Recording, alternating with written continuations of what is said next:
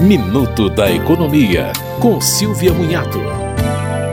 A Black Friday 2022, programada para iniciar em 25 de novembro, é acompanhada pelo Procon de São Paulo. A principal dica é pesquisar, porque às vezes o preço fica bem maior se os juros forem somados e nas compras online o frete.